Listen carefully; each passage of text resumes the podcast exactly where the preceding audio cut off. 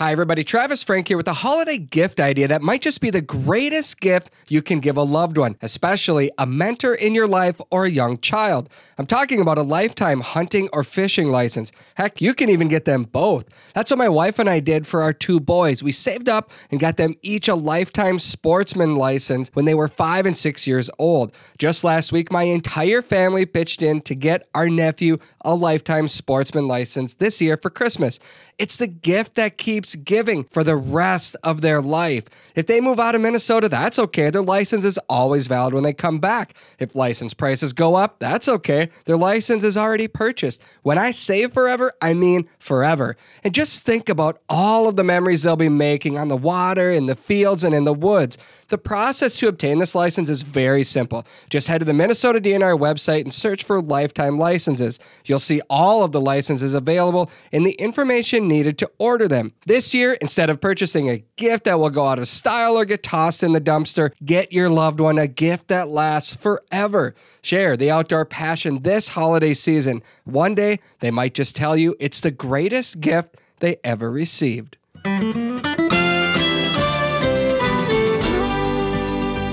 Everybody. Welcome to the Minnesota Bound podcast, the stories behind the stories. I'm Laura Schara, your host for today. And our next guest is a good friend of mine and also Ron Schara Productions. Travis Mears is a professional shotgun shooter. Um, he also is an exhibition shooter, a shotgun trick shooter. I think the list goes on, but we're excited to have Travis to the Minnesota Bound podcast all the way from Texas. Travis, how are you doing? I'm great. I really appreciate you having me on. I uh, um, have enjoyed coming to Minnesota and meeting you and your dad and, and everybody else involved in the uh, the event, uh, the game fair over the years, and so cool to to get to catch up with you here in the off season. I know. I'm really excited to chat with you. Um, your story is an interesting one. And uh, for those of you that aren't uh, familiar with Travis, he is the um, I'll say the crowd favorite of the shows that happen at Game Fair every August. And uh, you are a shotgun trick shooter, so you have an exhibition show that you do two times uh, every day that Game Fair is on, and you always fill up the stands. So I wanted to have you on the podcast to learn about your passion and really understand. I mean, you're really a professional athlete in the world of shooting sports, let's be honest. Um, I should also mention to folks that Travis, before we get started, is um, a 12 time collegiate national champion. Um, and that's for individual competition, by the way. That's not team competition. So impressive to say the least, your shooting ability. Um, so before we get into, you know, how do you do trick shots, if you can even explain those, like, how did you, you at a really young age.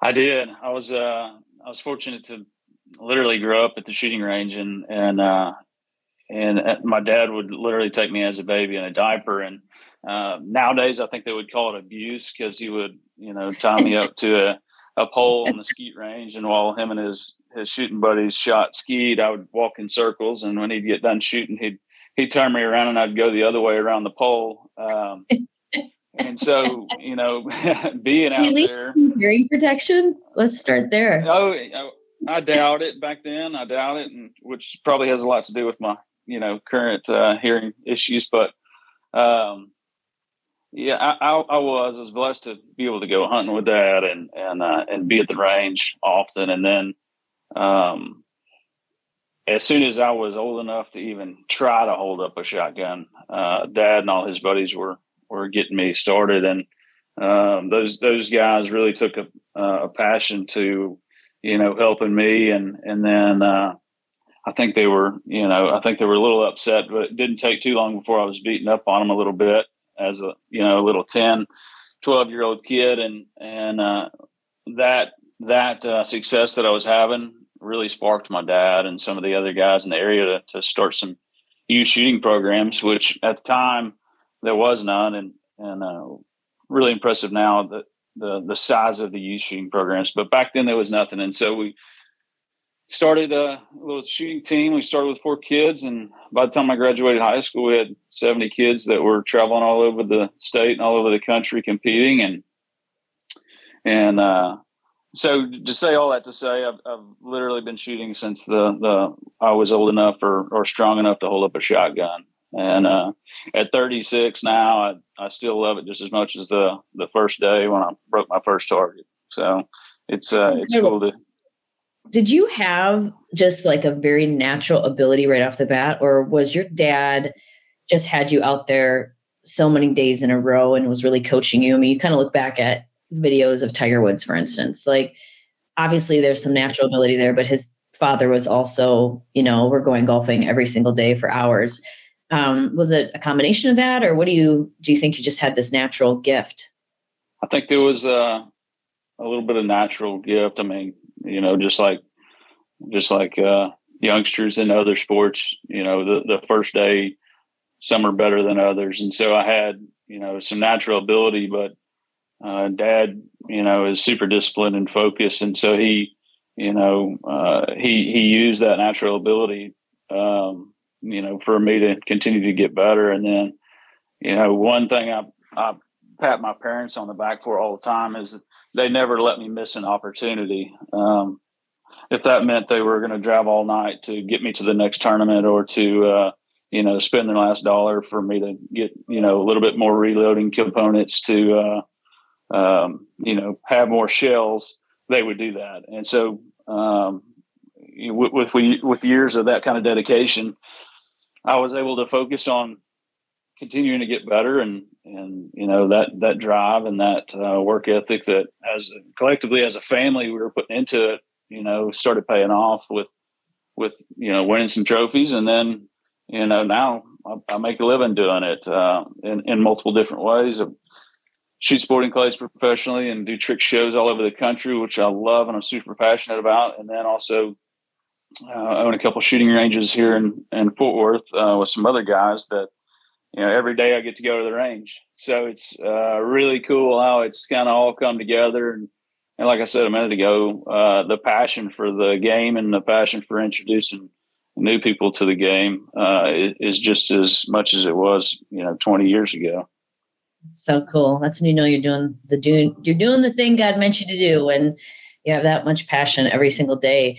And you know, it wasn't like you just graduated from college and all of a sudden you're like, "Ooh, I'm a professional shotgun shooter." I mean, you really had to put time and effort and hard work in like everybody else to really make it, you know, a full-time career. Were you um, you know, just doing exhibition shows on the weekends while had a business career for a while? And then you, when was the transformation into full time? well, I, uh, my goal going into school was to, uh, to, to kind of mirror some of the guys that, uh, I, I, was at the range with all the time, you know, so, so you go to the, the range and you see these guys that, you know, have successful businesses and they're able to go on these cool hunts and, um, and go shoot all these tournaments and travel all over the place. And they're, you know, and so my goal was, I'm gonna, hell, I'm gonna go to school and and um, get a business school and, and and go into business and have a nice or a, a, successful business so that I can afford to go do all these, uh, you know, at the time hobbies that I enjoy. And um, and so that was the goal. And I went to um, I went to school to shoot. So I actually got um, uh, what do you call it? Recruited to go to Lindenwood University in St. Charles, Missouri, um, to shoot on their shotgun team. And at the time, the team was pretty young, and the whole idea of scholarships for for shooting sports was still very new. Um, and so took advantage of that opportunity and, and went to Lindenwood um, and shot for the team and ended up getting my business degree. And, and, and my senior year when I came home, um, I guess for summer, my my now wife and I got engaged, and so at that point, I was I was going home. I'm going to work, and you know, starting life. Um, but the school really wanted me to come back and stay for one more year, and so they uh, they ended up offering my wife and I a uh, an extra opportunity to stay for another year of eligibility and shoot for the school. And and my wife and I both got our MBA there at Lindenwood. And so, you know, once we completed that and got that extra year of shooting in, which was a huge blessing because that that final year was the year that I was able to win a bunch of I won a, a bunch of championships that year. Uh, I think five of the seven uh, championships wow. I won. Um, so then I, I, moved home and it's time to make money and start a family and all that stuff. Um, but I'll take a couple steps back in school, um, you know, in an effort to kind of branch off and not rely on your parents as much. Um, as a, I got a little bit of an internal entrepreneur in me. And so uh, I was trying to figure out a way to make some extra money. And so there was, there's very few trick shooters in the world that are like right now today, there's only, let's say five or six of us in the whole world, which is kind of hard to believe. Mm-hmm. Um, it's hard to do. it it is, and it's you know right. it's expensive thing to learn. Uh, sure. But I, I, you know, uh, I, I, was shooting sporting clays. I'd won the uh, I'd won the ESPN Great Outdoor Games in 2004, um, which was in Madison, Wisconsin, and at that time Beretta picked me up, and so Beretta was sponsoring me, and at the national championship in October of that year, um, I I kind of smarted off. You, you, can imagine a you know a little punk seventeen year old kid um, with a new you know bright and shiny sponsor. kind of popped up and said I want to start doing some trick shooting, and they and now still a good buddy of mine, John he kind of laughed a little bit and. Uh, we went our separate ways and everybody went home after the nationals but uh, he called me like a month later and he goes, "Okay, I got your first show set up at in Grand Rapids, Michigan for the uh, pheasants or not the pheasants, the uh, Ruffed Grouse Society National Convention." And I'm like, "What?" Uh oh. I'm not. I'm not a trick shooter. I said I want to be, and so, but uh, nevertheless, I took on the challenge and stacked up a bunch of targets at the at the range, stacked up a bunch of shells, and uh, long story short, I taught myself how to trick shoot. Uh, what was your first trick shot? What were you? What did you first start off with? Which one? Well, I'd always dabbled with uh, shooting a few skeet targets from the from the hip. You know, and then I'd be practicing. I'd save a few shells for the end of the round, and I'd I'd tell him to you know throw throw the lobe crosser. I'd stand on station four and shoot it, and uh, you know I'd break some or I'd miss some, but you know I I had enough taste that uh, I knew I could do it. And so hip shooting is still my favorite and what I do the majority of in my shows, but um, it was also the first. And I think I think most all trick shooters would would say that to a certain extent. Um, but yeah, so I, I, taught myself how to trick shoot, and so then uh, going back to kind of being an entrepreneur, I started thinking, you know, I bet I can make a little money doing this, and so you know, a little gas, beer money during college, I started traveling all over on the weekends, all over the country. Um, I was flying in and out all the time, doing shows all over the place. And uh, the schedule only allowed probably, you know, 10, maybe 15 shows a year back then, but it was enough to where, you know, I wasn't asking mom and dad for gas money or, or anything like that anymore. And then, you know, once I graduated and got home and, and had a little bit more flexibility, I started doing more shows. And, and over the last probably for sure five years, but over the last 10 years, I've been doing 25 or 30 shows a year all over the country. Um, which if you think there's only 52 weekends in the year, that's, that's quite a, that's quite a bit. Um, it is. And still, and still keeping my sporting clay schedule, um, where I'll, and I'll, I'll probably shoot you know, close to 10,000 registered targets a year, between between five and 10, depending on the year, um, which means, you know, another 15 or 20 weekends. Uh, so um, it's it's a lot of fun. I love it, and and now um, I've, I've, turned it into uh, my career with uh, the ranges, and so needless to say, I've got three full time jobs, and I love all three of them it's incredible.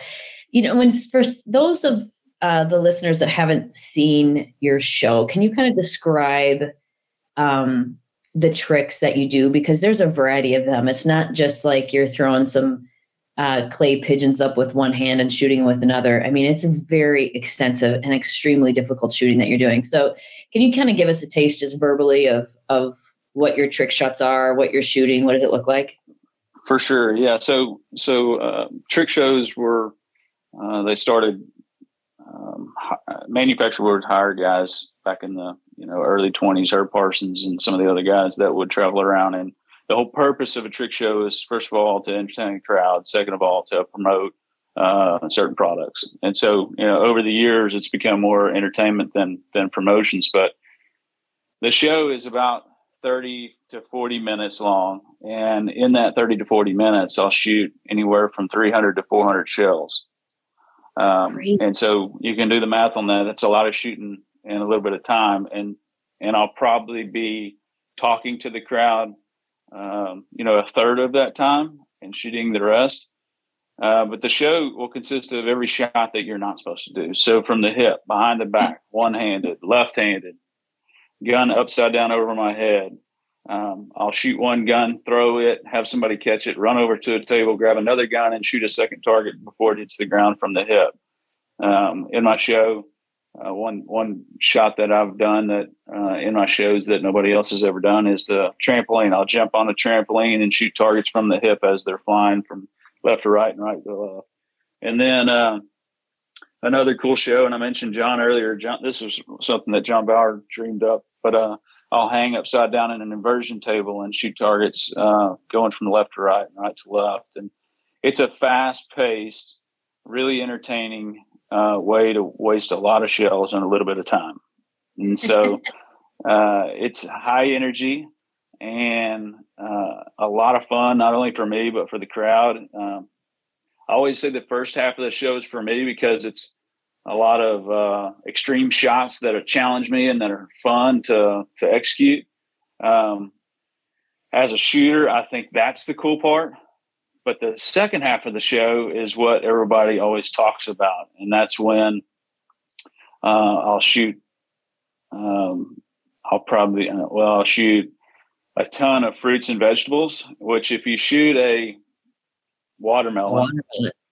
if you shoot a watermelon at 10 feet with 12 gauge shotgun, uh, it, it evaporates and it blows pieces all over the place, sometimes in the crowd. And man, people just love that. And it doesn't matter if you're, you know, eight months old or 88 years old, you can't help but smile when somebody blows up a watermelon or an apple with a shotgun. So, uh, it's it's a lot of fun. People get a kick out of it, and the cool thing is, is uh, it's one of those things where even if you're not a shooter, you can tell that it's an extreme um, level of uh, difficulty, which mm-hmm.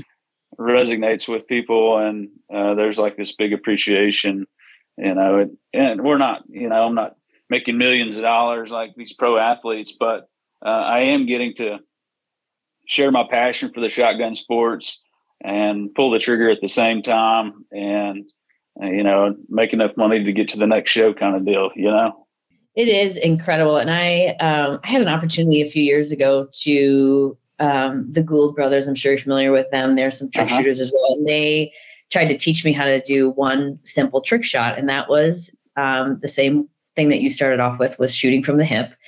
And you would just toss a clay target. And they were tossing the clay target for me just barely lobbing it in front of you. And right.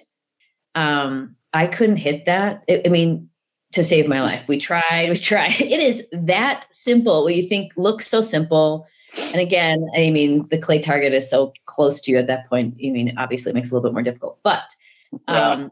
that is very challenging the basic trick shot is extremely difficult for your average, let alone what you're doing.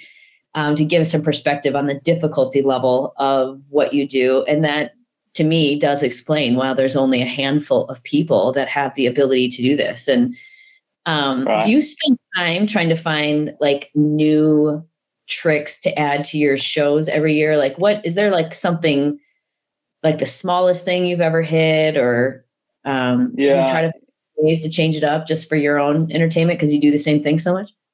Yeah, I felt like uh, for the first, I think I've been doing it for 18 years now.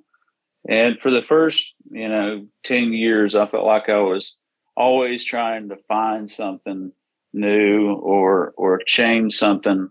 Um, but I actually spent quite a bit of time this year looking at my kind of my uh, my list and and, and my show uh, lineup, and I could not change it. It it oh it took you know ten years to perfect it, and and when I say perfect it, it's not about the shots, it's not about any of that. It's about the flow of it, and it's about uh, the engagement with the um, with the people in the crowd. Sure. And so it, it's kind of one of those things where I'll, I'll, bring you up, and then I'll I'll slow it down, then I'll bring you up, and then I'll slow you down, and so that the whole show is a level of uh, entertainment and not, you know, well I liked that part and not that part, and so. Um, I, I always try to put a spin on it, or I might flip flop a few things in the the schedule. But as far as like a total overhaul, I just can't bring myself to do it. Um, you know, I, I, try to push the limits sometimes, especially if I know I'm, and I've done this at the game fair because, you know, doing, what is it, uh, 12 shows over six days, you know, by the, by the fifth or sixth show, I mean, I'm a fine tuned machine. I'm shooting really good. And so I'll push the limits and I might, you know, normally where I'd stop at seven targets from the hip, I might go to nine and, you know, and, and make a big, and make a big deal about you know tying the world record. I'm going to throw nine and shoot them from the hip, and you know, and sometimes it works. Even if it doesn't, people love that you tried, and so those kind of spins I'll you know throw in there to uh, make it a little different for the people that may or may not have seen it before. You know, that's so incredible. I mean, if you haven't had the chance to see Travis, I'm just chatting to our listeners right now. If you get the time, put it on your calendar for August. Uh, it's the second and third weekend in August game fair, and Travis is there every year. Um, it is a treat to see you shoot. Um, it's just as kind of unbelievable. You don't believe that it was even possible. I mean, how does someone shoot seven to nine clays from a hip? Um, and you're throwing those from your hand. Is that correct? Yeah, I'll throw them. Uh, I'll throw them and then bring the gun up and shoot them from the hip. And um, crazy. Yeah, and that's that's one thing that I've always done uh, a little different than the kind of the historical American trick shooters. American trick shooters would, you know, Herb Parsons and you know, not not throw anybody on the bus. Steve and Aaron and Patrick and some of the other guys that have come and and uh, and done this over the years with they they'll shoot a little bit more from the shoulder than what I will. You know, um, the only things I'll shoot from the shoulder the entire show will be uh, the paint can at the beginning and then uh, the red, white, and blue at the end. Um, I, I, think the trick shot should be a trick shot, and so that's what I, I, try to do some of those extreme shots. And you know, going back to teaching you to shoot from the hip, you just had the wrong coach. I know. I you and I need to spend some time and see if we can. I just my dream to shoot one from the hip. That's it. Just one flavor. oh gosh, Steve and Aaron are great guys and good buddies of mine, and and uh, uh, I love to give them a hard time anytime I can. Uh, they, Steve actually came out to the uh, game fair to watch one of my shows when I was there last last year. So oh, awesome! yeah, they're guys. Yeah, yeah, good guys.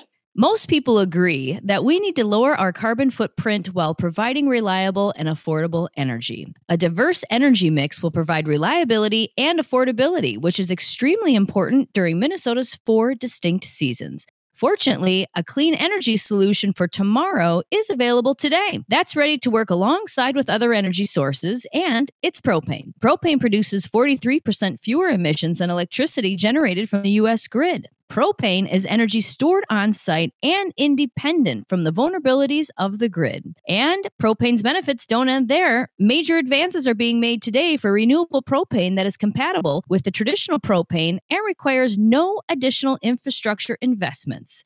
Minnesota needs to use all our low carbon alternatives, including propane, to safely provide energy, reliability, resiliency, and affordability. Propane, the right energy right now. To find out more about what propane can do for you, visit propane.com. Our good friends at Kinetico. Yep, Kinetico Water. You know already how much my family loves Kinetico. We have it in our home, and this summer we added it to cabin life up north. And oh boy, what a difference. You see, for as long as I can remember, we have always dealt with cabin water, you know, that stinky, foul well water. But after really a painless four hour installation, We had Kinetico soft water in the cabin and also Kinetico's K5 drinking system. No more bottled water to try and make coffee in the morning. Great drinking water right out of the K5 tap. The laundry, it smells great now. And the Kinetico water cleaned up both our showers and also our dishes. The world's most effective worry free water system.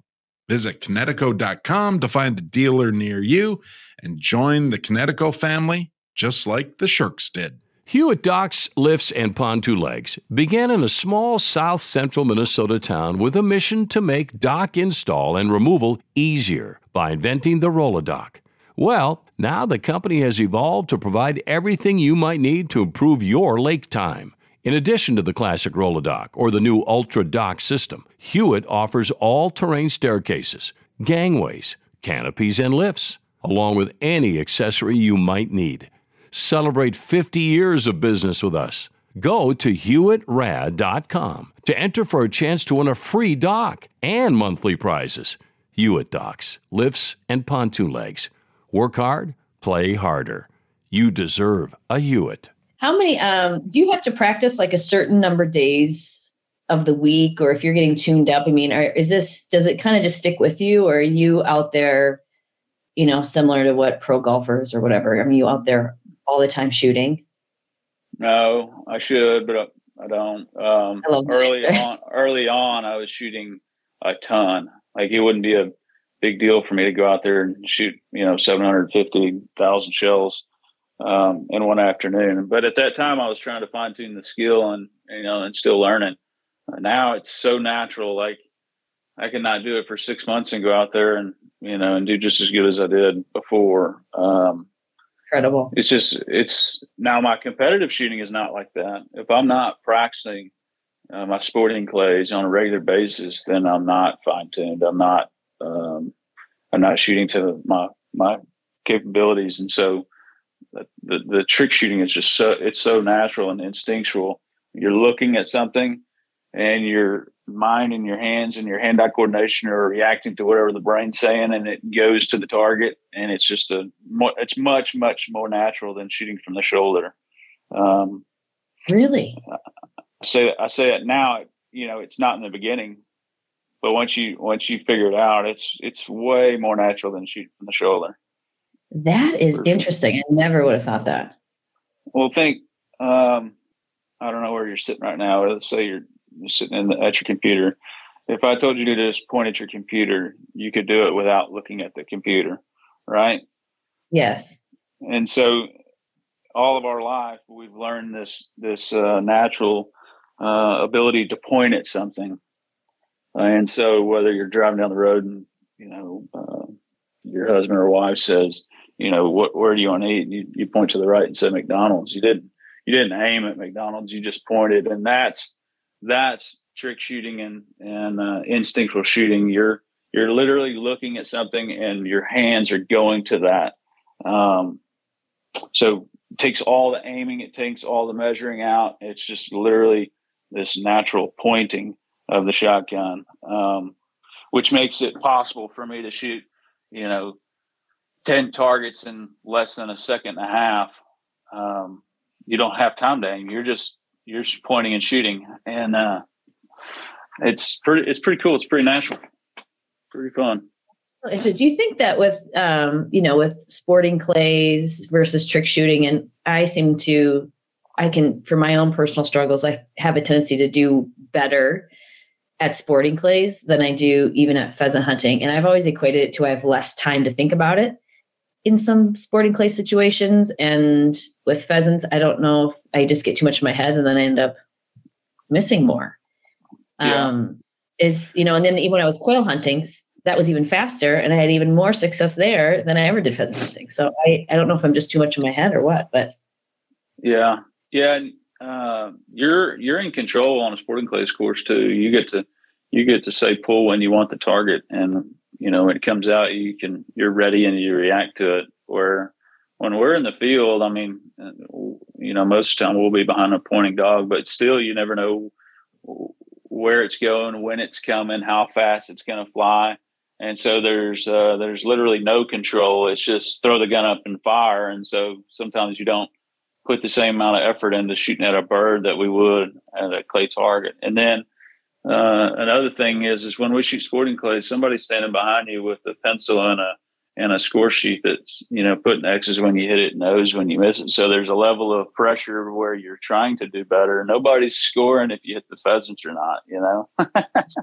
My dad's just yelling at me, especially if a game.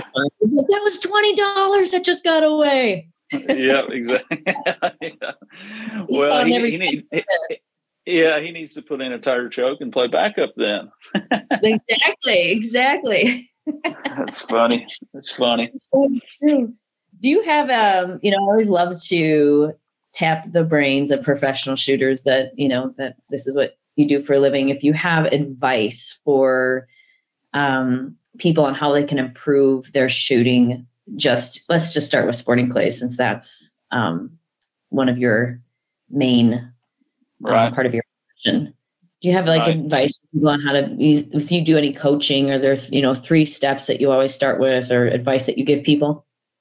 Yeah for sure. Um, I, I, do I coach quite a bit. Uh, um, you know depending on what level you are um, it, it really comes down to the same stuff uh, that's important at the end of the day. And, and whether it's clay targets or birds it's all the same.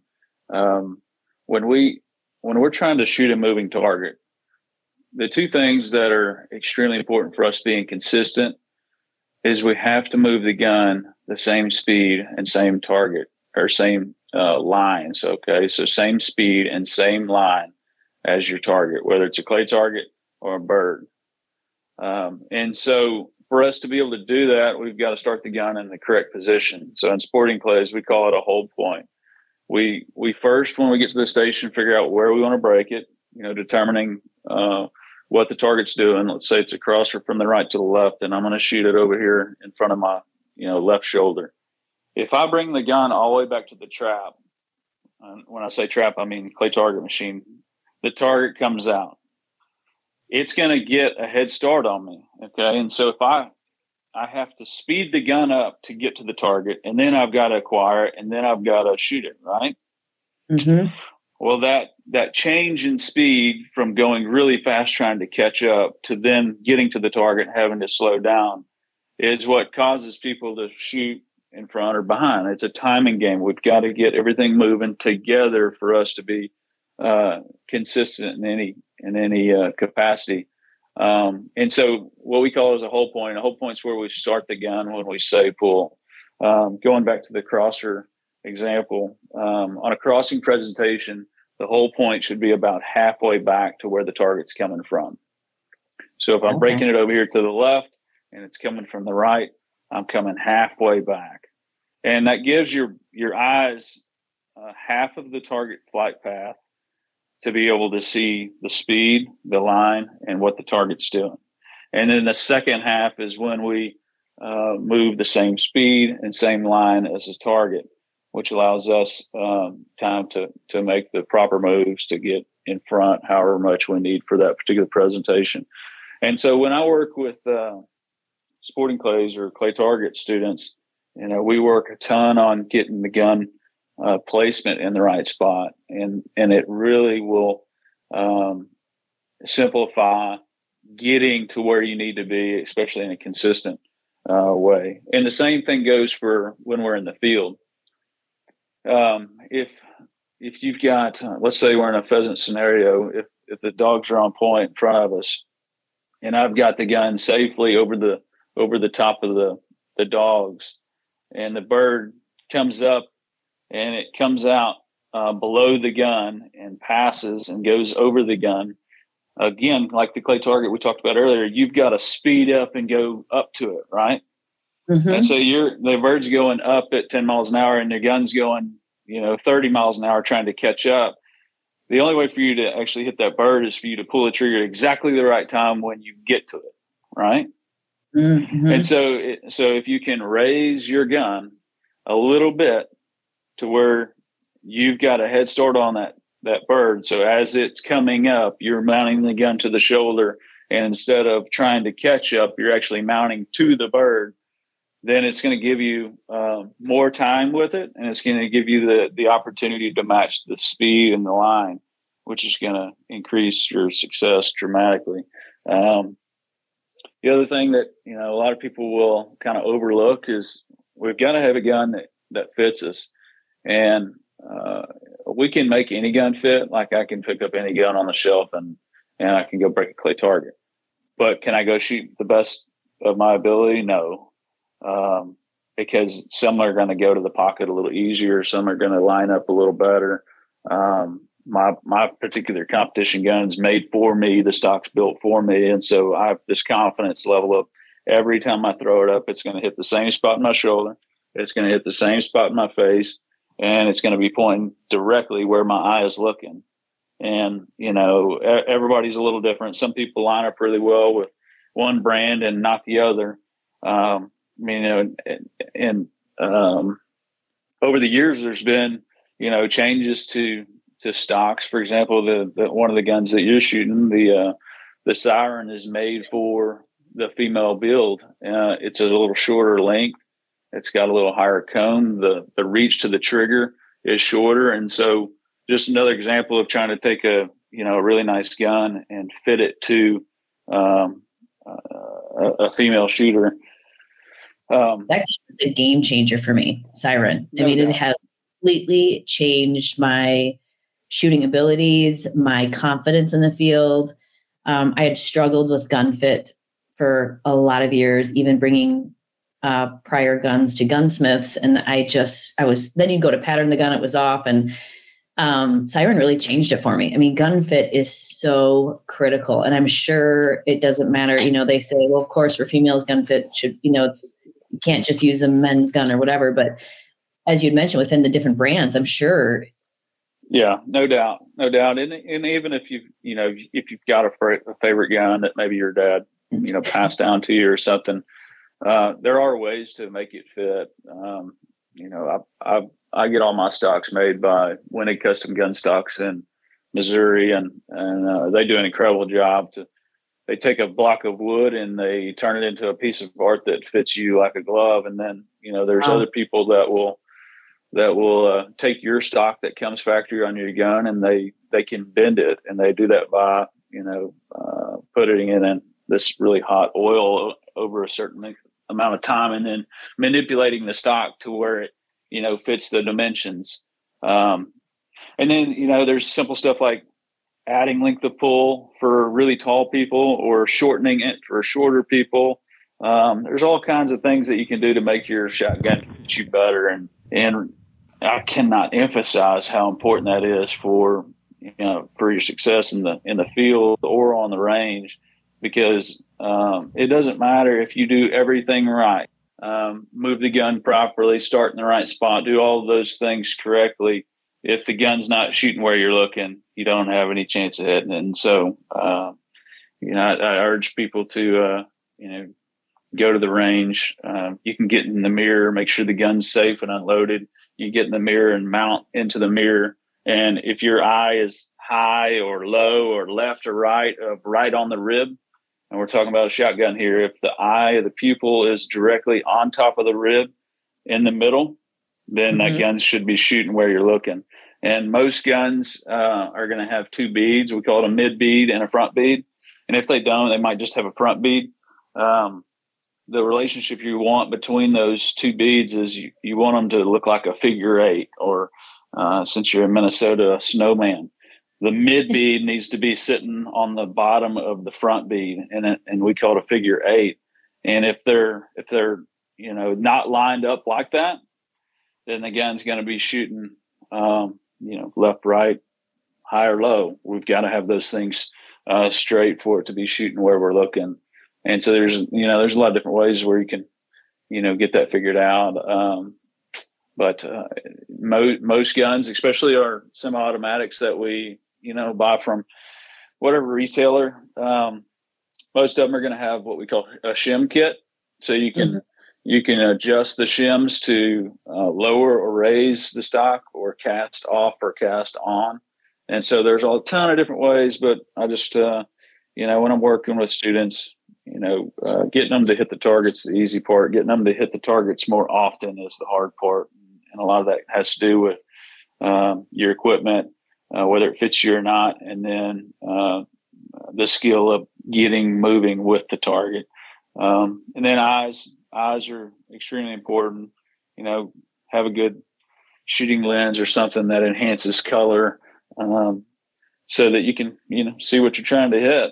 And you know, uh, one thing that is pretty common for people to struggle with if you if you kind of know what you're doing and you and you have the right equipment, but you're still not shooting really well, uh, then oftentimes there's an eye issue, and it's it's not uncommon for people to be cross dominant or center dominant. What I mean by cross dominant is you're right handed, you're right right handed, you shoot right handed, but your left eye is dominant.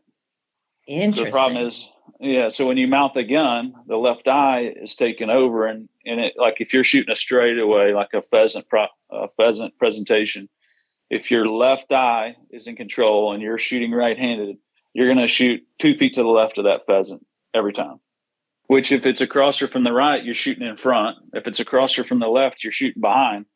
And so there's a there's a you know several different ways to compensate for cross dominance. If you're a new shooter, then I'd urge you to switch to whatever dominance that you are uh, eye wise. If you're left eye dominant and typically right handed, I'd, I'd urge you to try to shoot left handed. Um, but you know, a lot of times we're, so right handed or so left handed that we can't. Uh, we don't have the hand eye coordination to do that switch, and so um, uh, what we'll do in the competitive world is we'll put like a little piece of scotch tape over that dominant eye. Mm-hmm. And it mm-hmm. doesn't take away 100% of the vision, but it takes away the dominance. So it makes that, it makes that, uh, that right eye um, that's over the gun uh, take over. And at that point, the picture that you're trying to make with the, the, the gun target presentation is a whole lot easier to find and uh, definitely find with consistency. That's really important to make sure you really understand which which eye is is really wanting to run the show for you. Because i i'm i write right-handed you know i shoot right-handed. I do believe i'm right eye dominant. Now you're making me second guess it but i will throw left i throw darts left i want a bowl left. So i have this weird right left situation going um, but as you were talking i was like pointing at a tree out the window and you know, they do say you point at something, and if you close one eye and your finger stays on that tree you're pointing at, that is the dominant eye. Is that correct? That, that's correct. That's correct. Okay. There's a ton of different ways to figure it out, but just for example, you know, we're, we're pointing at the tree, and with both eyes open, we're not squinting at all. If I close my left eye, the finger doesn't move. If I close my right eye, it takes me two feet to the right. And so, you know, clear indicator that my right eye is my strong eye. Got it. I feel like my finger was moving inches when I for both eyes when I closed one. well, they're probably cross-eyed. and, and and to be honest with you, Laura, that's that's so common. It's it's it's uh, unbelievably frustrating. That about I'd say seventy five percent of females are either cross dominant or center dominant, and uh, it's so frustrating. But at the same time, it's it's uh, it's showing your intelligence because you're using both sides of your brain equally, where mm-hmm. I'm uh, only using my, uh, I guess, I think it's the left side of the brain. I can't remember, you know, which is, uh, and I, I forget, it's been a while since we learned that, but there's one your side of your brain that's side. like, yeah, you got your logical, and then you got your, what, what's the other side? Creative. Right side's okay, creative. creative. Yes. Okay. Well, I'm right eye dominant, so whatever that makes me. And most guys are one way or the other. You, there's not a ton of guys that are cross dominant, but females, I'm telling you, like 75% of of females have a cross dominance or a center dominance. So interesting. Kinda, the first person to tell me that. Yeah, it is. Uh, it's pretty interesting. We see it literally every day here at the range. So, for women that have that cross dominant situation going on, do you just kind of work with it? Obviously, you're not going to tape, or do you put tape over one eye? yeah, you would. Yeah, if if your if your if your coordination is with uh, one side or the other, then that that's the eye that we're going to try to shoot with. Um, and so it doesn't have to be a big, you know, piece of tape or whatever on the lens. For example, um, some shooters will take a uh, uh, uh, whatever you call it, a whiteboard marker.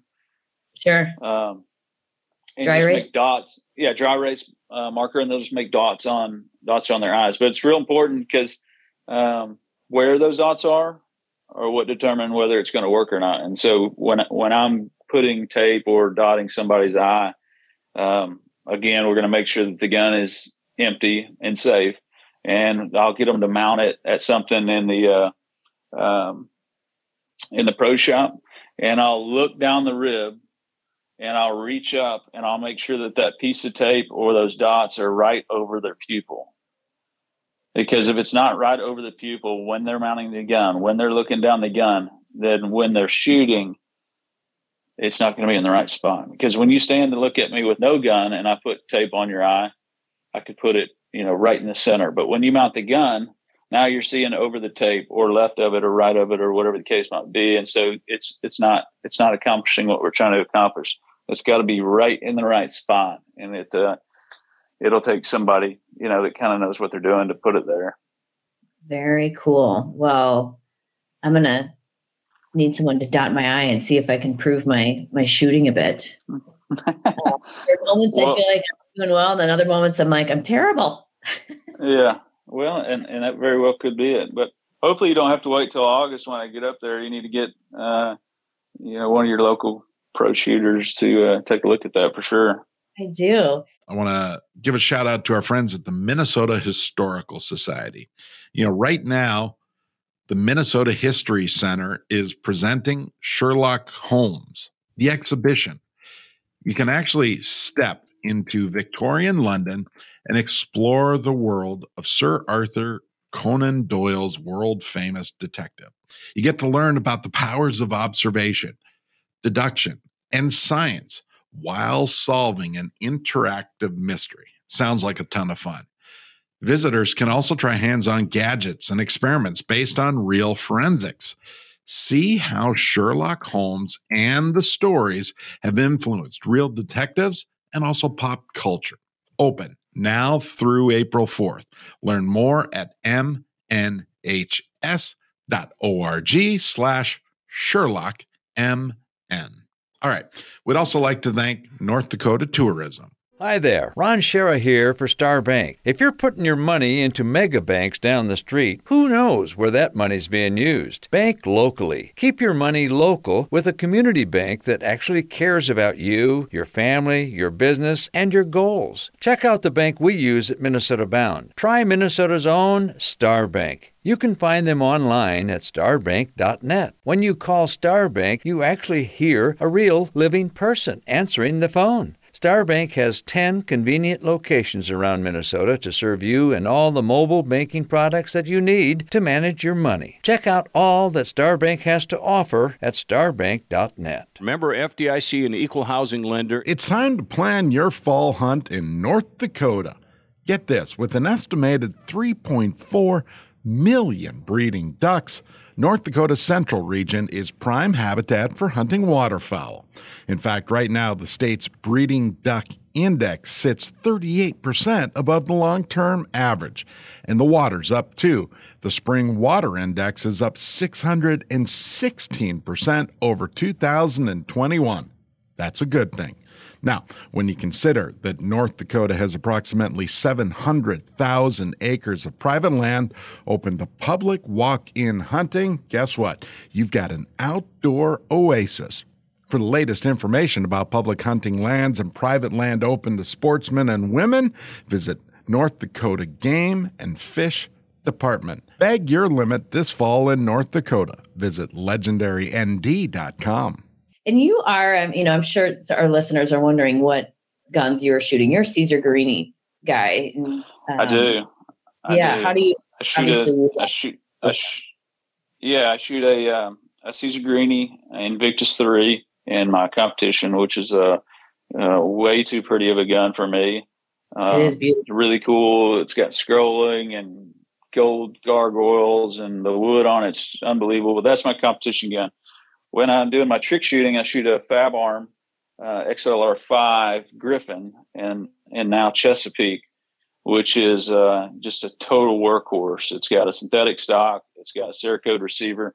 It's a it's a hundred percent factory gun. I haven't done anything to it uh, except for add an extension to it, and I, I put a carbon fiber um, extension tube on it. And the extension tube allows me to load more than the typical five shells that most guns will allow. So it's it's uh, it's given me the capability to load 13 shells. Um, wow. But that that fab arm um, is really really reliable and really really fast. So for what I do, I beat those guns up. I throw them, I kick them, I jump up and down with them. I do all the things that guns are not made to do, and it just keeps on trucking and it'll shoot uh, 13 rounds in under two seconds. So it's super fast, super fast uh, gas operation, uh, uh, gas operating gun. So cool. Is there, um, do you ever have like a recommendation of, you know, as much as even me personally would love to have a sporting clays gun and then a field gun um, you know, I, I wish I could collect them, but um, not everybody. They're they can be expensive. Let's be honest. So, right. yeah, if you had no to choose one or the other, you know, is would you go with your sporting gun? You know, obviously it's a little heavier to carry around in the field. Um, I did notice that with my Syren. I have the the Tempio, and I I love it, and but it's a little bit heavier. Um, so I was, you know, feeling it a little bit at the end of the day. Um, but you know, adds you just burn more calories. What I was telling myself. So um, it's good to choose. You just it's like a your a weighted vest for you. Um, but if right. you had to choose one, would you go with the the heavier sporting clays gun? Like if you're someone that kind of dabbles in both, or do you need the weight Well, um, what I would say is there's definitely pros and cons to both. So although your although your Syren Tempio might be, you know, um, half a pound or a pound heavier than what your typical field gun would be. Those heavier guns are going to absorb, you know, 80% more recoil than the lighter guns. So you're you're carrying an extra pound, but your recovery rate on the bird it's much less because when you pull the trigger, it's not rocking you back. It's just it's absorbing the recoil before it gets to the shoulder because it's just a heavier, more dense gun.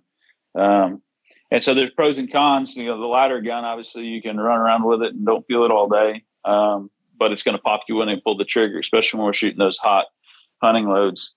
Um, but especially if, you're just going to three inch shell, let's just say that it's like yes. No, no, yeah, yeah, no doubt. Some of these loads that we're shooting um, in the field, you know, we're trying to we're trying to knock down a pheasant at 50 yards. We're we're throwing all we've got at it, and that thing could thump you especially oh, when we're shooting our you know geese and stuff like that. Those those shells kick pretty good. Um, but in those heavier guns, they're not going to kick as much. Um, but if I was going to if I was going to have one shotgun, um, and I was going to have one shotgun that I could shoot in the field and on the course, I'd go get I'd go get a really reliable gas operated um, semi automatic and a 30 inch barrel. And most people don't buy 30 inch barrels for hunting um, because they they're two inches longer. But if it's if it's going to be a crossover gun, that's what I would get because you can okay. you're not out of place in any scenario. Um, that that Fab Arm XLR five uh, Chesapeake that I shoot mm-hmm. is a is an awesome crossover gun. Um, looks really cool on the sporting clay course, and it looks absolutely at home on the on the uh, in the field and there's a ton of other guns that uh, that can accomplish the same thing. But I like the semi-automatics. They're easy to handle. They're uh, they're easy to shoot, and you have that third shake shell capability when you're when you're in the field. Very cool. Well, Travis, you have been a wealth of knowledge for myself and our listeners, and um, we appreciate you joining the Minnesota Bound podcast today to talk about your story as one incredible sporting clay shooter, shotgun trick shooter, exhibition shooter. Um, if people want to find you, are you on social media, website? Uh, where can they look up your, you know, maybe if they want to follow you on tour this summer, where can they find you? Yeah, for sure. Uh, Facebook is just Travis Mears, and then uh, same thing over on Instagram. And then uh, my website's travismears.com. And then if uh, anybody in Minnesota is going to come down to Texas, uh, for uh, some warmer weather. Yes. I'd love to see you out at the range. Uh, easy to find me here. It's at defenderoutdoors.com. and we've got an indoor range where you can shoot fully automatic, everything, all the pistols, rifles that you want. And then we've got an outdoor range that's uh, sporting clays. And so uh, would welcome any of you. Um, it's been an absolute pleasure uh, meeting you and your dad up at uh, the game fair. I look forward to coming up each year and hanging out with y'all. And and uh, I razz your dad all year with a few texts and Facebook posts. And uh, I love what y'all do. I love your show and and hearing people that come to my shows talk about you know growing up watching Ron on Minnesota Bound and and uh, you know his dogs over the years, and now you taking the reins. It's really really cool to see what y'all have done, and uh, I hope you're just real proud about that. Oh well, thank you so much. That was very kind of you to say that. We uh, we so enjoy hanging with you at Game Fair um, every year, and you know I was telling sharing with my dad I was going to have you on the podcast, and he's like, "Well, tell Travis I saw he." You know, he shot this mule deer. I think it was a mule deer Um, and you know, maybe if he just would have waited one more year, it would have been a trophy. And um, why don't you tell listeners how big it really was? yeah. Well, uh, he he was on there talking about a deer I shot the other day, and I was I was firing back and forth with him. Uh, I always have a good time with Ron, and uh, he he uh, intros my all of my shows there at Game Fair, and uh, one of his one of his lines is uh, about you know we'll forgive him because he's from Texas. He's still trying to figure out how to talk, and uh, everybody gets a kick out of that. And he uh, he tries so hard to say y'all, and he cannot do it. He'll draw out the he'll draw out the longest you all that you've ever heard, but he cannot say y'all. And so I, I follow up with, all right, y'all get ready. And I'll, and I'll start shooting and uh, we just get a kick out of it every time. oh, that's funny. Yes. My dad yeah. and his liners, he's got a lot of them. That's for sure. Yeah. He's good at it. Oh my gosh. Well, you have a wonderful Christmas and New Year's. And um, boy, before you know it, August is going to be here and we're going to be back at Game Fair. So we look forward to seeing you there. Um, but in the meantime, uh, yeah, find Travis Mears. It's M E A R S is his last name on uh, social media, Facebook or Instagram. Keep up with all of those his trick shooting. It's pretty cool. Thank you, Travis. Thank you, Laura. You have a good Christmas and New Year's, and I'll see y'all soon. Thank you. Appreciate that.